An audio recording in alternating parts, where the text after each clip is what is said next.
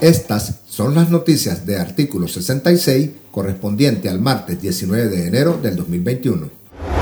A menos de 24 horas de haber sido aprobada la reforma al artículo 37 de la Constitución Política de Nicaragua para instaurar la prisión perpetua, entró en vigencia este martes 19 de enero al ser publicada en la Gaceta Diario Oficial. El nuevo artículo constitucional es justificado por los Ortega Murillo como pena excepcional y revisable para los culpables de crímenes de odio, crueles, degradantes, humillantes e inhumanos que causen conmoción, rechazo, indignación, repugnancia en la comunidad nacional. La reforma a la Carta Magna deja claro que en el país habrán dos formas para juzgar a las personas que cometan delitos graves, pues las leyes penales y la Constitución siguen estableciendo los 30 años de cárcel como pena máxima, pero la prisión perpetua se le aplicará únicamente y de manera excepcional a quienes la dictadura acuse de cometer delitos de odio.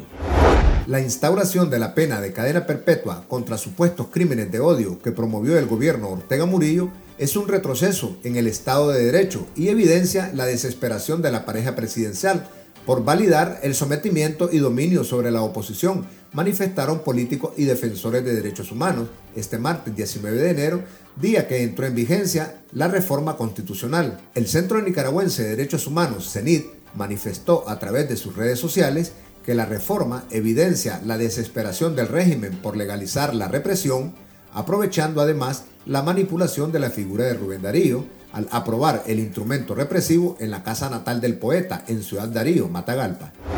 No pagar una deuda de $132,000 fue el motivo del asesinato del empresario Diego Donaldo Solórzano Pérez, de 75 años, hermano del obispo de la diócesis de Granada, Jorge Solórzano. Los autores ya fueron capturados, según informó la Policía Nacional este martes 19 de enero. De acuerdo con el informe policial, el móvil del asesinato habría sido el no pagar la deuda que tenían con la víctima los delincuentes Longe Patricia Fajardo Martínez y Cristian Alexander Duarte Martínez. Los deudores contrataron a dos pistoleros. En total, hay 6 detenidos involucrados en el crimen.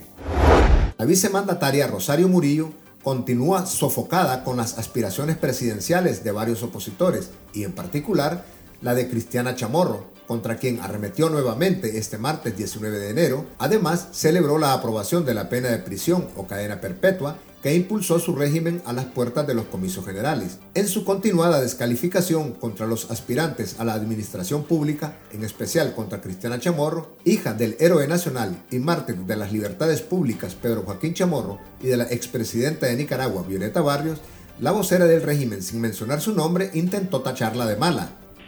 El odio es el que anda mostrando, sacando dientes, mostrando sonrisa falsa, como que fuéramos todos buenos.